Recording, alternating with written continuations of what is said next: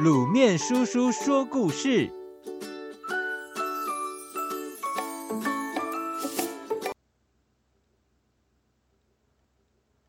卖牛奶的小姑娘。春天的早上，离耶诞节还有很久的时间，小姑娘琪琪就全神贯注的想象那一年一度的盛大舞会，她该穿什么样的礼服呢？才能得到全场的赞叹，才能吸引年轻的小伙们排队向他邀舞。他一边在脑海里选择礼服的颜色，一边蹲在乳牛身边挤牛奶，一不小心弄痛了乳牛，举起后脚踢了琪琪一脚。哎呀，好痛！琪琪一手揉揉被踢的小腿肚，另一手没扶好木桶。好不容易挤出来的牛奶泼掉了一大半，他心疼地叫了出来。泼掉的牛奶可以卖好几块钱呢。琪琪啊，我这边挤好了，你先把这桶拿到屋里去给妈妈。等我把这几头都挤好，我们一起拿到市场卖。爸爸帮琪琪把装了牛奶的木桶放在头上，让他顶好。要他先送回去给妈妈。琪琪从小就跟村里的人一样，很会用头顶着东西到处去。他伸出两手扶着头上的木桶，轻轻松松地往屋里走去。春风微微，吹过青绿的草地，各色小花迎风摇曳。琪琪心情很好，她一边走一边哼歌，忍不住又想起了耶诞节的礼服。他在脑海里设计了漂亮的款式，选好了美丽的颜色，却碰到了一个大问题：哪里来的钱买这件漂亮又美丽的礼服呢？家里的每一分钱，妈妈都规划好了用途，能够给琪琪花用的真的不多。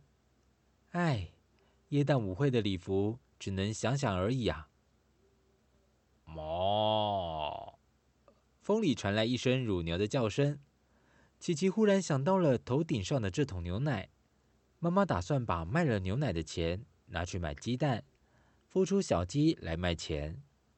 要是能跟妈妈要两只母的小鸡来照顾，等母鸡长大生了蛋，就可以把蛋卖了换钱，或是再把蛋孵出小鸡，把鸡养大卖了换钱。走着想着。琪琪的嘴角微微翘起，露出一个微笑。卖鸡蛋的钱加上卖小鸡的钱，再加上卖大鸡的钱，这些钱加起来，绝对足够买那件漂亮又美丽的礼服了。琪琪高兴的笑了出声来。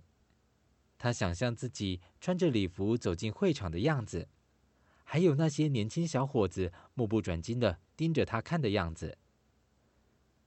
他们一定会抢着来跟我邀舞的，我该怎么办呢？第一支舞当然不能随便就答应，总要选个高的、英俊的、温柔的、体贴的、能干的年轻人才行。还有，也不能人家一开口就点头，总是要先拒绝一下，才能显现自己的不同凡响啊。既然这样，要先练习怎样优雅的轻轻摇头才对。想到这里，琪琪真的摇了摇头，顶在她头上的木桶摔到了地上，里面的牛奶全都流出来，渗进泥土里，留下白色的痕迹。牛奶没有了，鸡蛋没有了，小鸡、大鸡也没有了。琪琪那件漂亮又美丽的礼服，当然也没有了。各位小朋友，我们应该要有理想和梦想，不论是理想还是梦想，需要按部就班，一步一步的努力才能实现。卖牛奶的小姑娘其实有个美好的梦想，如果她能踏踏实实的先去市场把牛奶卖了换钱。再踏踏实实的买鸡蛋，孵小鸡，然后踏踏实实的把鸡养大，他离穿着漂亮礼服参加舞会的梦想就越来越接近了。可惜，他在牛奶都还没卖出去的时候，就不切实际的做出在舞会里拒绝小伙子的动作，终究使得梦想变成了幻想啊！有理想、有梦想是好事，但是千万要记得，不要做白日梦，把自己的理想跟梦想变成了幻想哦。